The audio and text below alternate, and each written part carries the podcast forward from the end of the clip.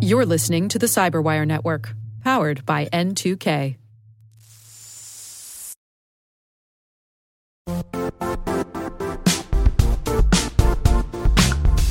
The IT world used to be simpler. You only had to secure and manage environments that you controlled. Then came new technologies and new ways to work. Now, employees, apps, and networks are everywhere. This means poor visibility, security gaps, and added risk. That's why Cloudflare created the first ever connectivity cloud. Visit cloudflare.com to protect your business everywhere you do business.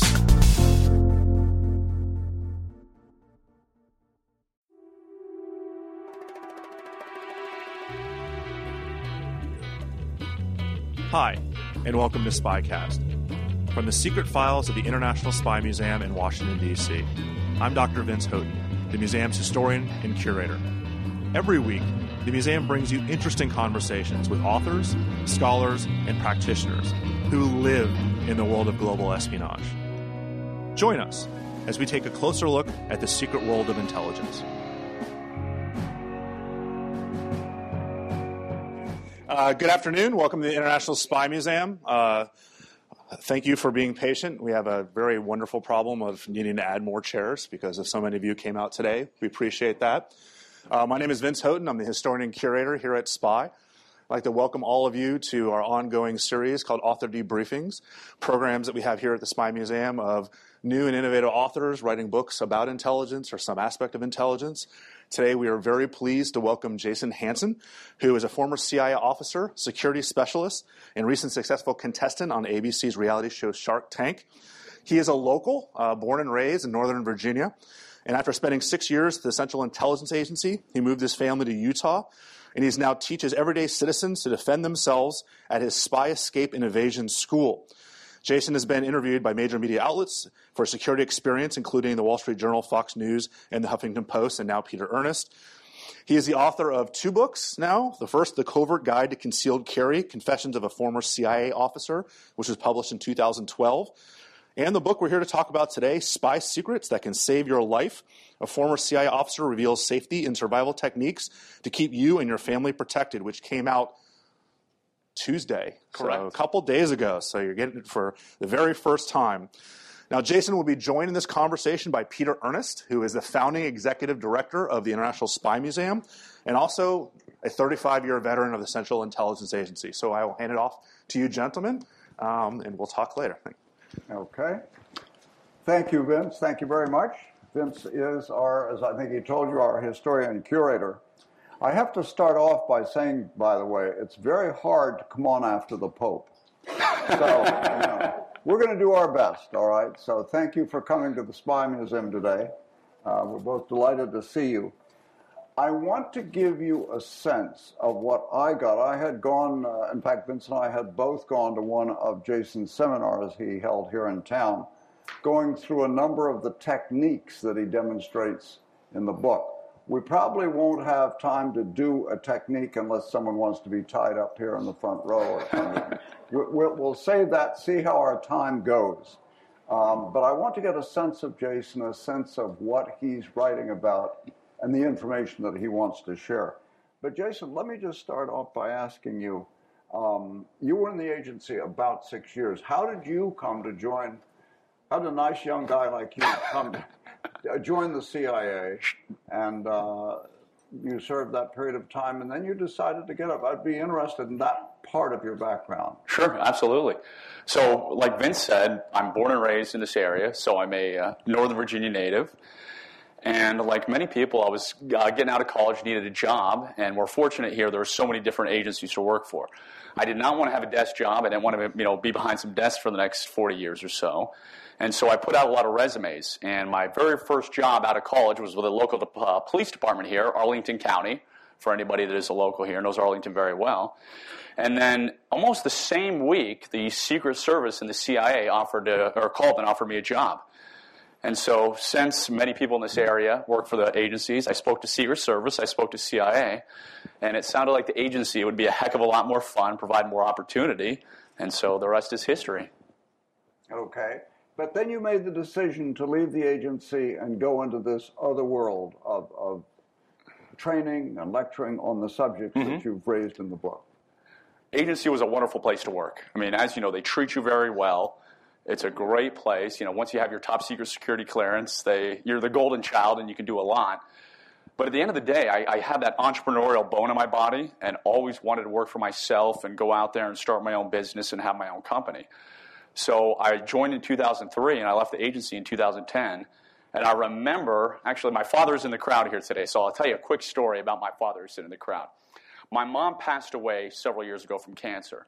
And so he and I used to have Sunday dinners together every single Sunday.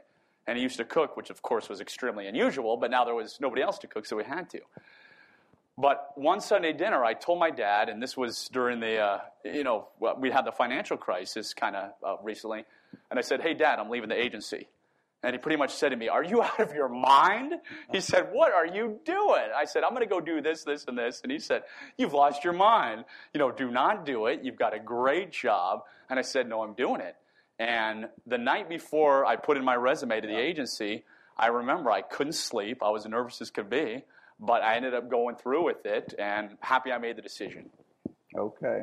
Well, you one of the things you you've done since you've been out is is publish this book, and I have to ask you because I think most people here in Washington are familiar with the fact that any CIA officer who goes out and writes a book has to run it through the Publications Review Board, and there are some horror stories that come Yes. out. People have had problems.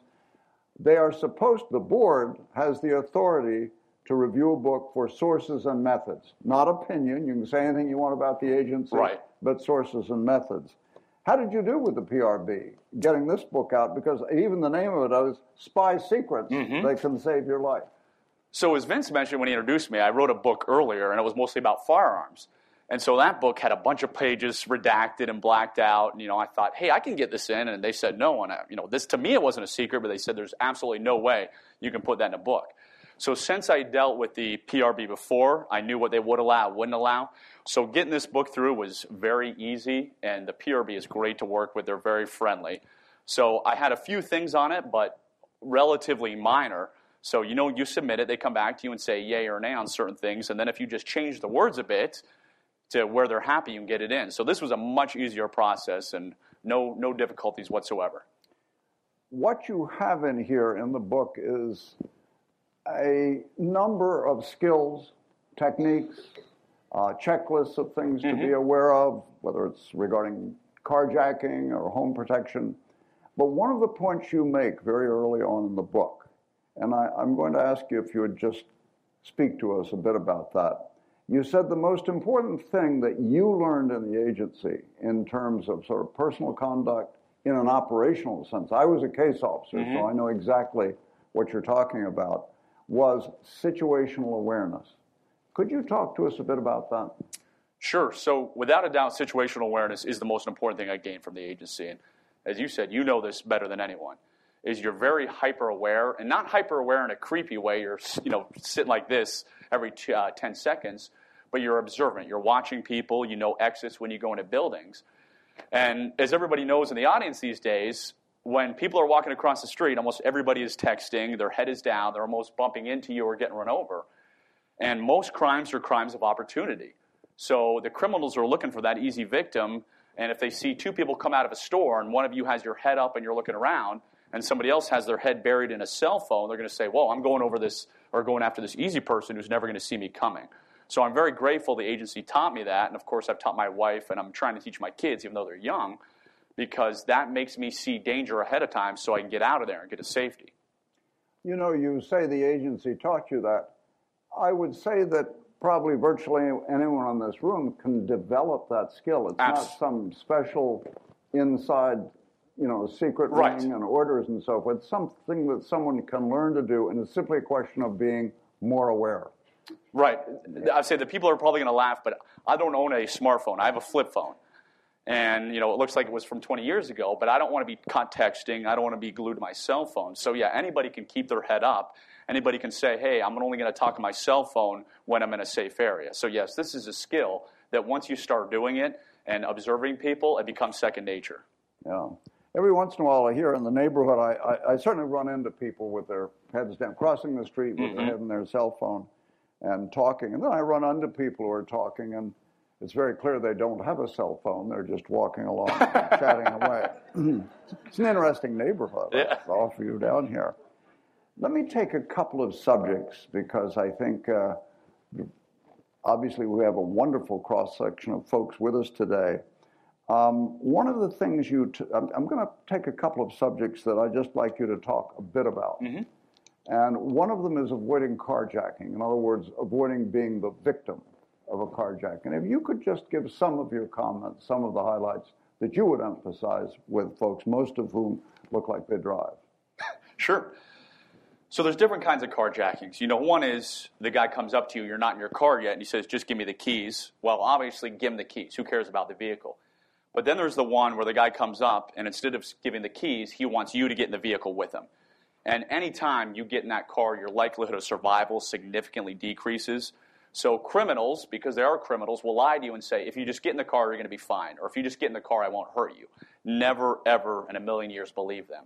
So if a criminal is trying to get you in a vehicle, if you have self-defense training or martial arts, use it, but at the very least, kick them in the groin, scream, gouge out the eyes, go into that primitive fight nature, because again, if you get in that car, you'll probably be dead. So long story short, don't let the criminals lie to you and believe that if you get in that vehicle, that it's all going to end well. So always fight to preserve yourself.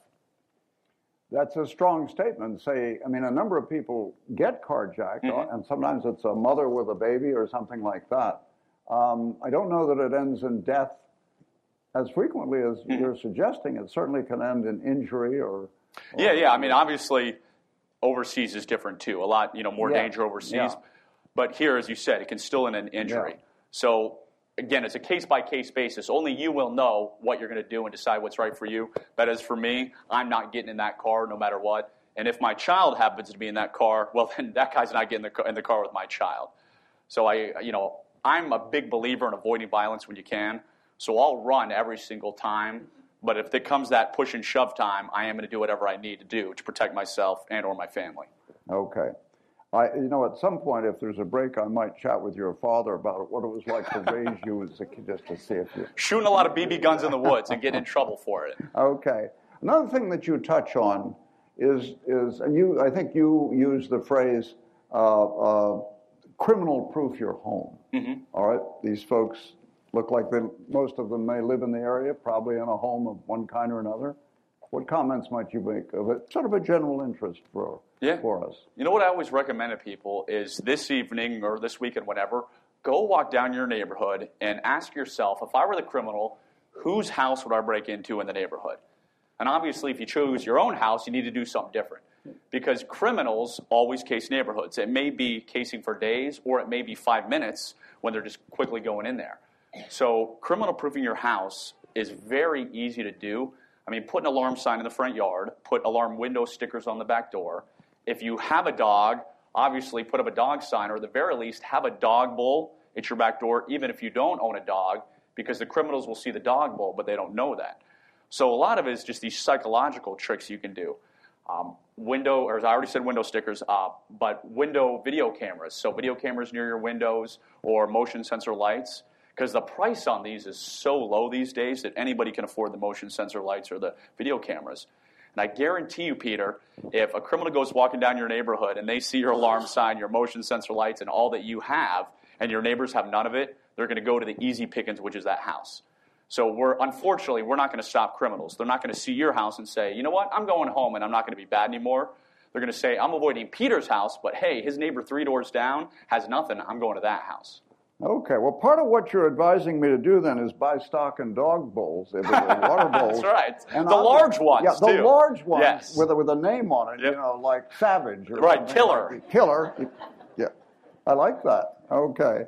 You know, you've, you mentioned several times here with us today criminals, Mm-hmm. protecting yourself against criminals. This is how criminals think, and you want to guard yourself against that.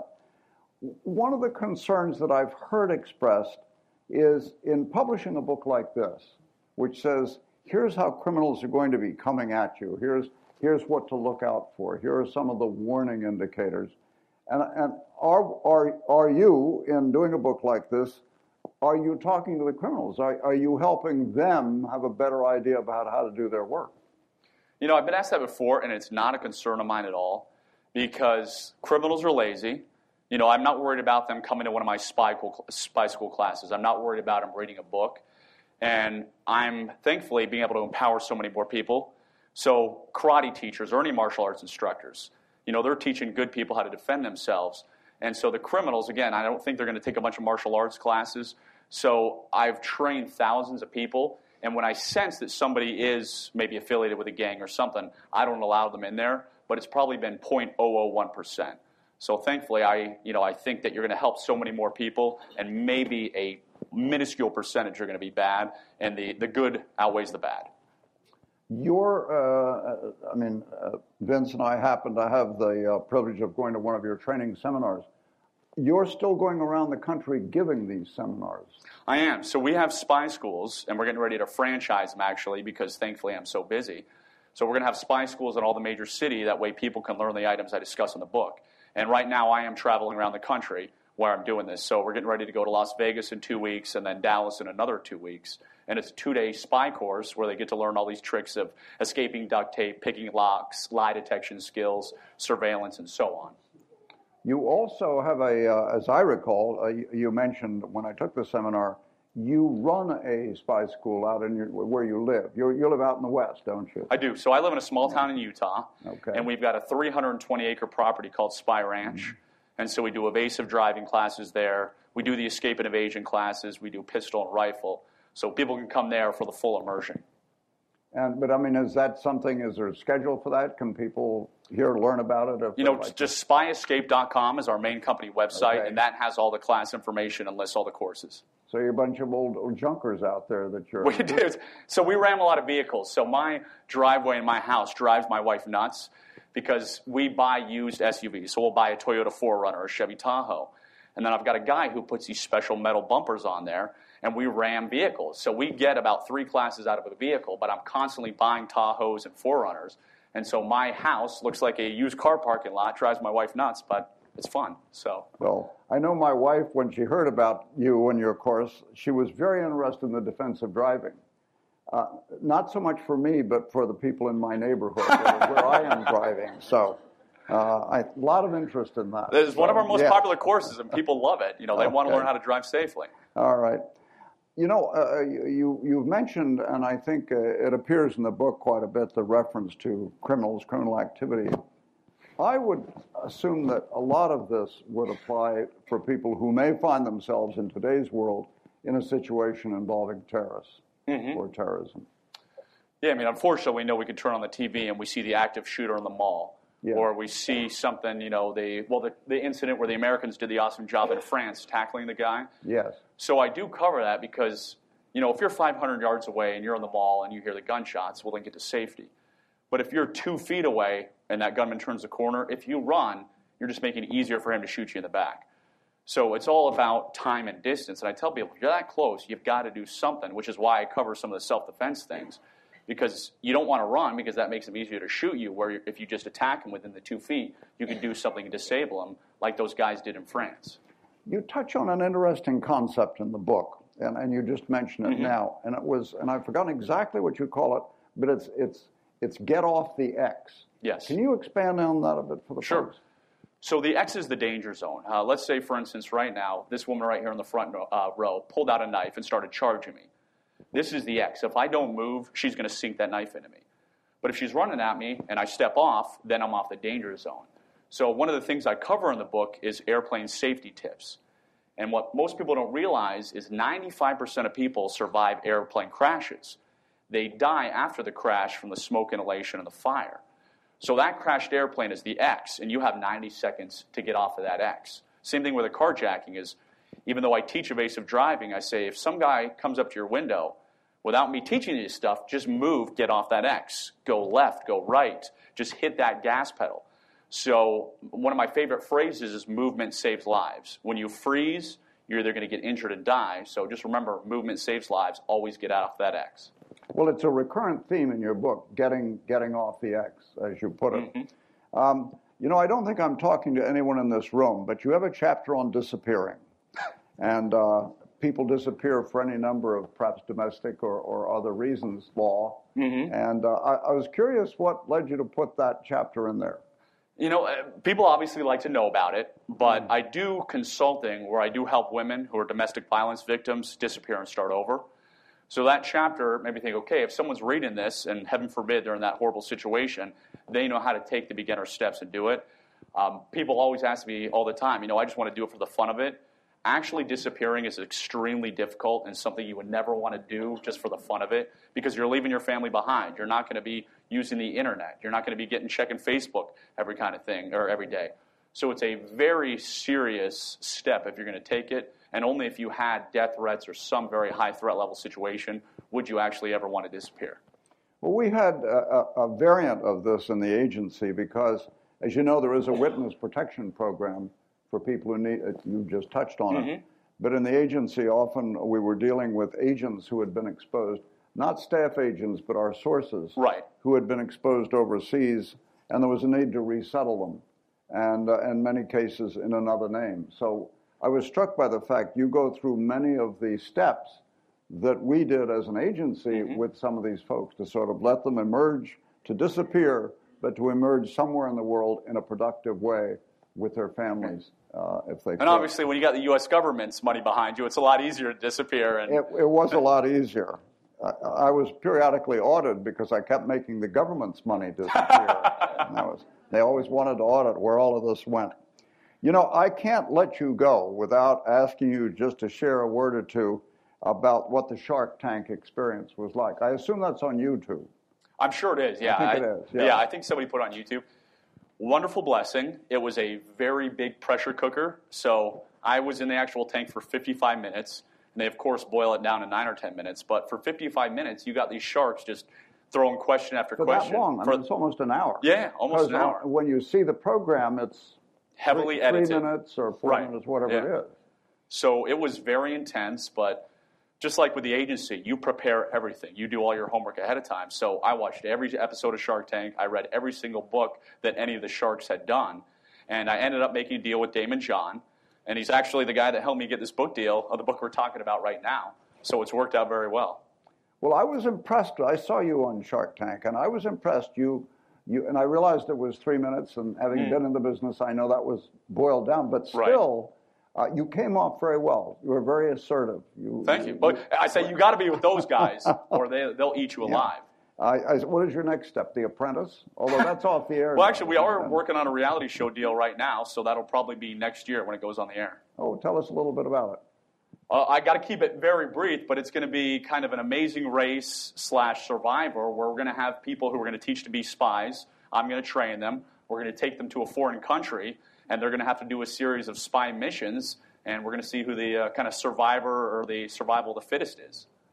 I think uh, uh, my guess is you're going to have a good crowd if the people here today or, are any uh, any suggestion. Let me do this. I think there's uh, certainly a lot of interest, and that's why the folks came today. Let's open it up to to questions from the audience. We have a couple of mics, I think, roving on. I would just ask you, uh, if you raise your hand, just to wait for the mic so everyone can everyone can hear your question for Jason. So, questions? Yes, sir. I'm going to take the right of prima nocte here as, as, uh, as being part of the museum. I'd like to ask, as much as you can tell us, there's only so much, what did you do on a general day-to-day basis at CIA? Like what, Sure. Peter was operations. Yep. analyst, What was your day, what gives you the background Yeah. exactly what you're doing right? So I was in the protection. So I did protection, I did security, and as you can see, I'm, I'm being vague just to make sure the agency doesn't get angry at me. So I was very blessed to have the firearms training, to have the evasive driver training, to have all the training that I did that I now get to share. So as I like to joke, is uh, when you when you're with the agency, there's as Peter knows, you know, the first week you're there, you go through kind of the uh, indoctrination. And so they always ask, or I don't know if they do anymore, but hey, what uh, university did you go to? So how many people from Harvard are here? And you know, a bunch of people raise their hand. And how many people from Yale and all these colleges? And there's maybe four of us sitting there. And for those who are local, I happen to go to Radford University, which is not Harvard. So I was not some genius analyst or kind of you know genius uh, science and technology guys. I was a, a hired gun, you know, a security guy, a trainer, that kind of thing. Okay, other questions for Jason? By the way, I should mention, I'll come right over to you. Uh, Jason will stay after the talk. You're going to be I will. available after the Mhm. talk. He'll be in the back signing his books. We have copies of the books there. Yes, ma'am. I was wondering about the treatment. In Scandal, it seems as though the CIA agents are pretty abused in training. So tell me it's not true. I will tell you the scandal is very, very far fetched. I will say the, uh, you know, Peter again can probably answer this better than I can. It's none of that crazy stuff, but they do take the self defense training, and sometimes you get an instructor who is a little more Rambo ish than he probably should be. So I almost had my arm broken once, thankfully didn't, but it's not because they're torturing you, it's because you're taking the training very seriously. So nothing scandal like whatsoever. Oh, that's disappointing. Maybe you got, but not me. okay, other questions for Jason? Yes, one back there. Hi there. Um, I had a question about, um, I guess, just everyday lie detection. If you could talk about that a little bit, and also, is there a difference in the way that men lie and the way women lie? I will tell you that as human beings, we are terrible liars. So people think they're great, but we're not. And I, so I teach lie detection in my classes, and I go over in the book. Probably the there's many different things you can look for, but the easiest tip I teach people is watch the first three to five seconds of somebody's answer. So actually, so what's what's your name, sir? Jay. Jay, have you ever stolen anything before? Yes. There you go. You told me the truth. We are horrible liars. So when people lie, they're stuttering or they're buying time to conjure up that lie. So when I interview employees for my company, that's one of the questions I ask them. And I kid you not, I once had a girl who said, um, uh, I've stolen a lot of stuff and it was recently.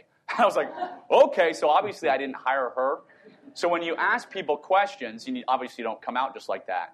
But if you see them gasping or their eyes going a certain way or they, you know, they're buying time, they're creating that lie. Where if you're honest, it's a quick yes or no answer, and clearly you were being honest. And we've all stolen something. We stole candy when we were sixth grade at the supermarket, kind of thing. So most people's answer is going to be yes. You know, not really. I mean, the women's body language, a lot of times, is they do more, because I cover the body language, they do more body language. But overall, we have similar signs. And again, we are all horrible liars. Like in the agency, when you had to lie, it's easy because that's your job and you don't feel guilty. But in real life, now, I'm the world's worst liar. I am. Was it much candy? I mean, were you? you, you It was probably Snickers bars. I love Snickers. that's why I can never find one. okay. Other questions? Oh, by, by the way, if I could just add to what Jason's saying, I thought his discussion of human lie detector was quite good in the book. Uh, he gives a number of indicators. You can only cover so much, but I thought you had a nice rundown on that. Yes, one right here. Uh, what is your opinions or maybe feelings on uh, private citizens' right to carry concealed weapons? Sure. So I'm a huge gun guy. When I mean huge, huge. So I live in southern Utah right now. I was born and raised in Virginia, gun friendly states. I'm a believer that everybody should be able to carry a gun who wants to, who's had the training, and who can pass the background check. So I don't believe in states or even you know places where you're not allowed to carry guns. But if you have the proper training and if you're not a convicted uh, convicted felon, then in my opinion, it's the best way to protect yourself.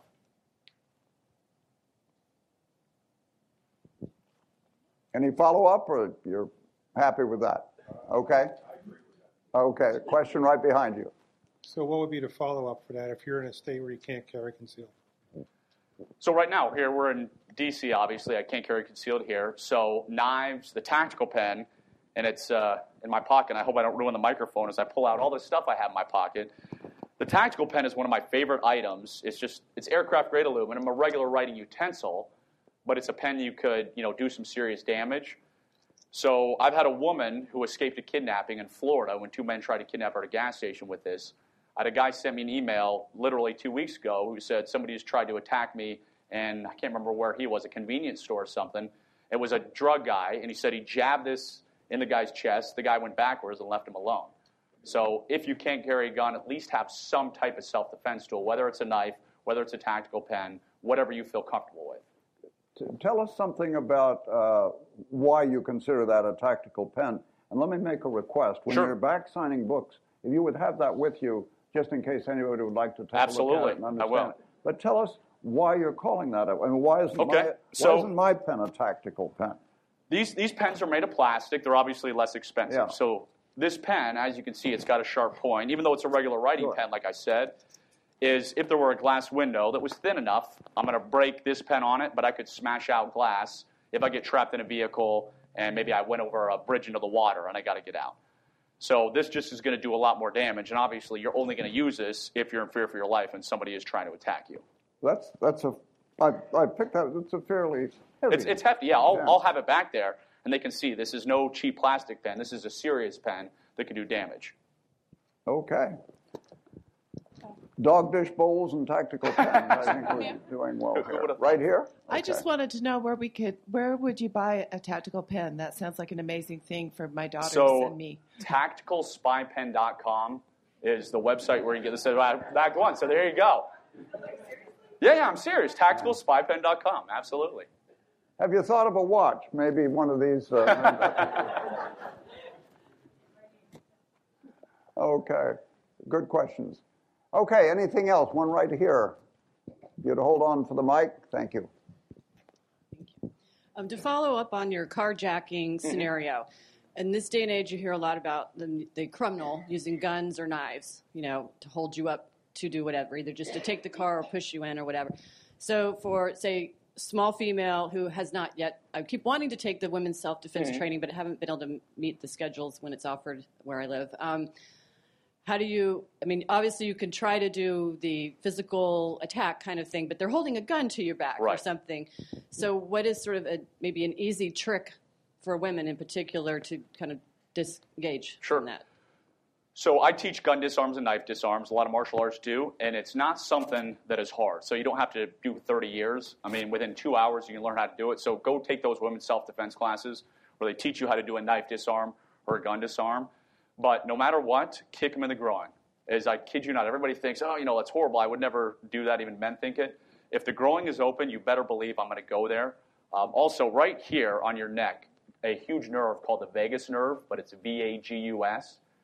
If you strike it like this, it shuts down your system and they'll collapse. If you hit it hard enough, they may die, which is why you don't want to practice this. So if you had the chance to you know, really hit someone on the side of the neck hard, they will literally collapse because that nerve is there. So kick in the groin, do that, and then take the classes when you have a chance. One other thing, uh, in answer to her Mm-hmm. question, that you touch on in the book, you make a very big point of this, and that's getting out of an area where things are going on before you get drawn into something. I mean, I, I'm not sure what your situation would be, but Right. one of your things is move is getting out, is going the other way, is The, the being woman at the gas station I told you about used to go to this bad area of town where she Yeah. saved three cents a gallon. Not a good idea. Pay three cents more to not go in a dangerous area and go to the nice gas station. So, yes, I'm a big believer of keeping myself out of those dangerous areas in the first place. Anything else on that? Did you? Okay. And then there's, oh, there's another one here, and one in the back. Then Amanda. Yeah. So you were talking about, you know, getting out and such. Do you have recommendations when you're flying? Where is the safest place to sit on an airplane Sure. for exits and for yeah, great question. So I fly all the time.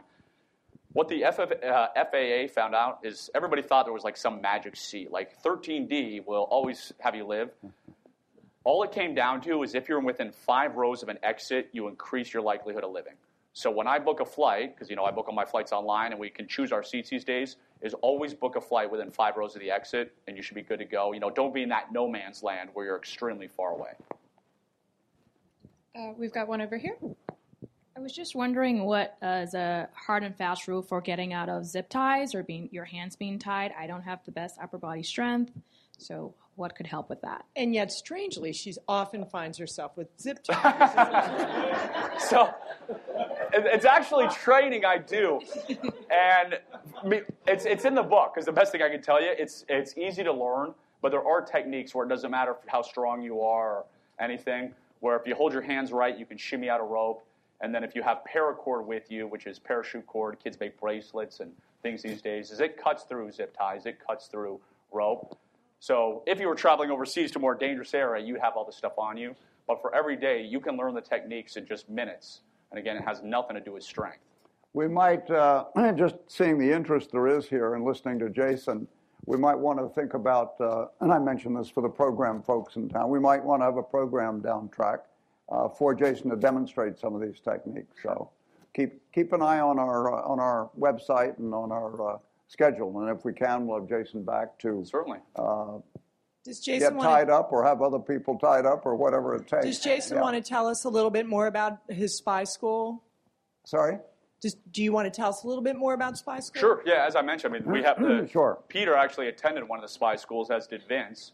And as I said, the next one we have is in Vegas and then in Dallas. But that's where you learn how to escape duct tape, how to escape rope, how to pick the locks. Uh, we teach you how to use a hair barrette and a bobby pin to pick handcuffs. So we cover all the self uh, defense information. Okay. I think, Jason, I think we'll, we'll take one. Why don't we take one more right here, Amanda? Thank you. Thank you. I'm not sure if you do any of the uh, agent protection as far as like uh, surveillance detection routes.